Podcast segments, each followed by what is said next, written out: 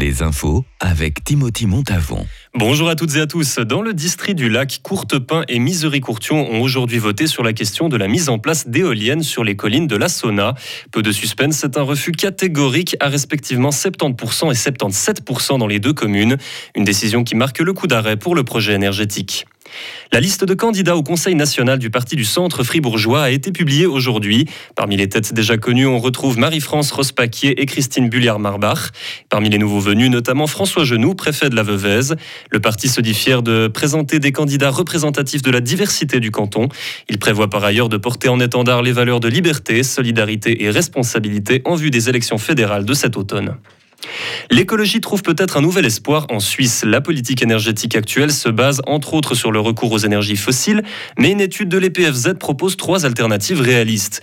Elion, Swiss Solar et Grosson, trois modèles énergétiques qui ont tous l'avantage d'être moins coûteux et de réduire l'empreinte carbone de notre pays.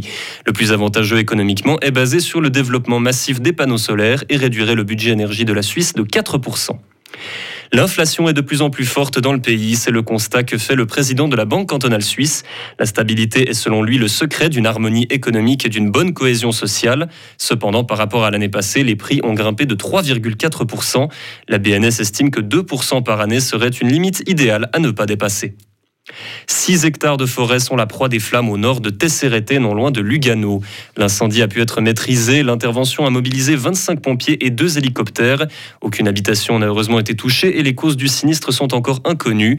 C'est le deuxième feu de forêt qui se produit en une semaine au Tessin. Le 3 mars dernier, un autre s'était déclaré sur les pentes du Monte Generoso.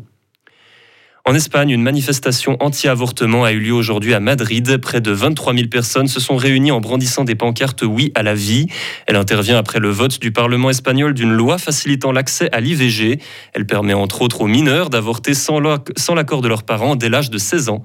Une question qui suscite toujours le débat. L'IVG est légal en Espagne depuis 2010 et du côté de la France, Emmanuel Macron a annoncé récemment vouloir inscrire le droit des femmes à avorter dans la Constitution française.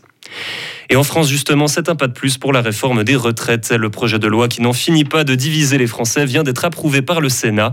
Il doit encore passer l'épreuve du vote à l'Assemblée nationale qui, s'il débouche sur un oui, repoussera l'âge de la retraite à 64 ans. Le vote doit avoir lieu jeudi prochain et promet d'être très animé. Retrouvez toute l'info sur frappe et frappe.ch.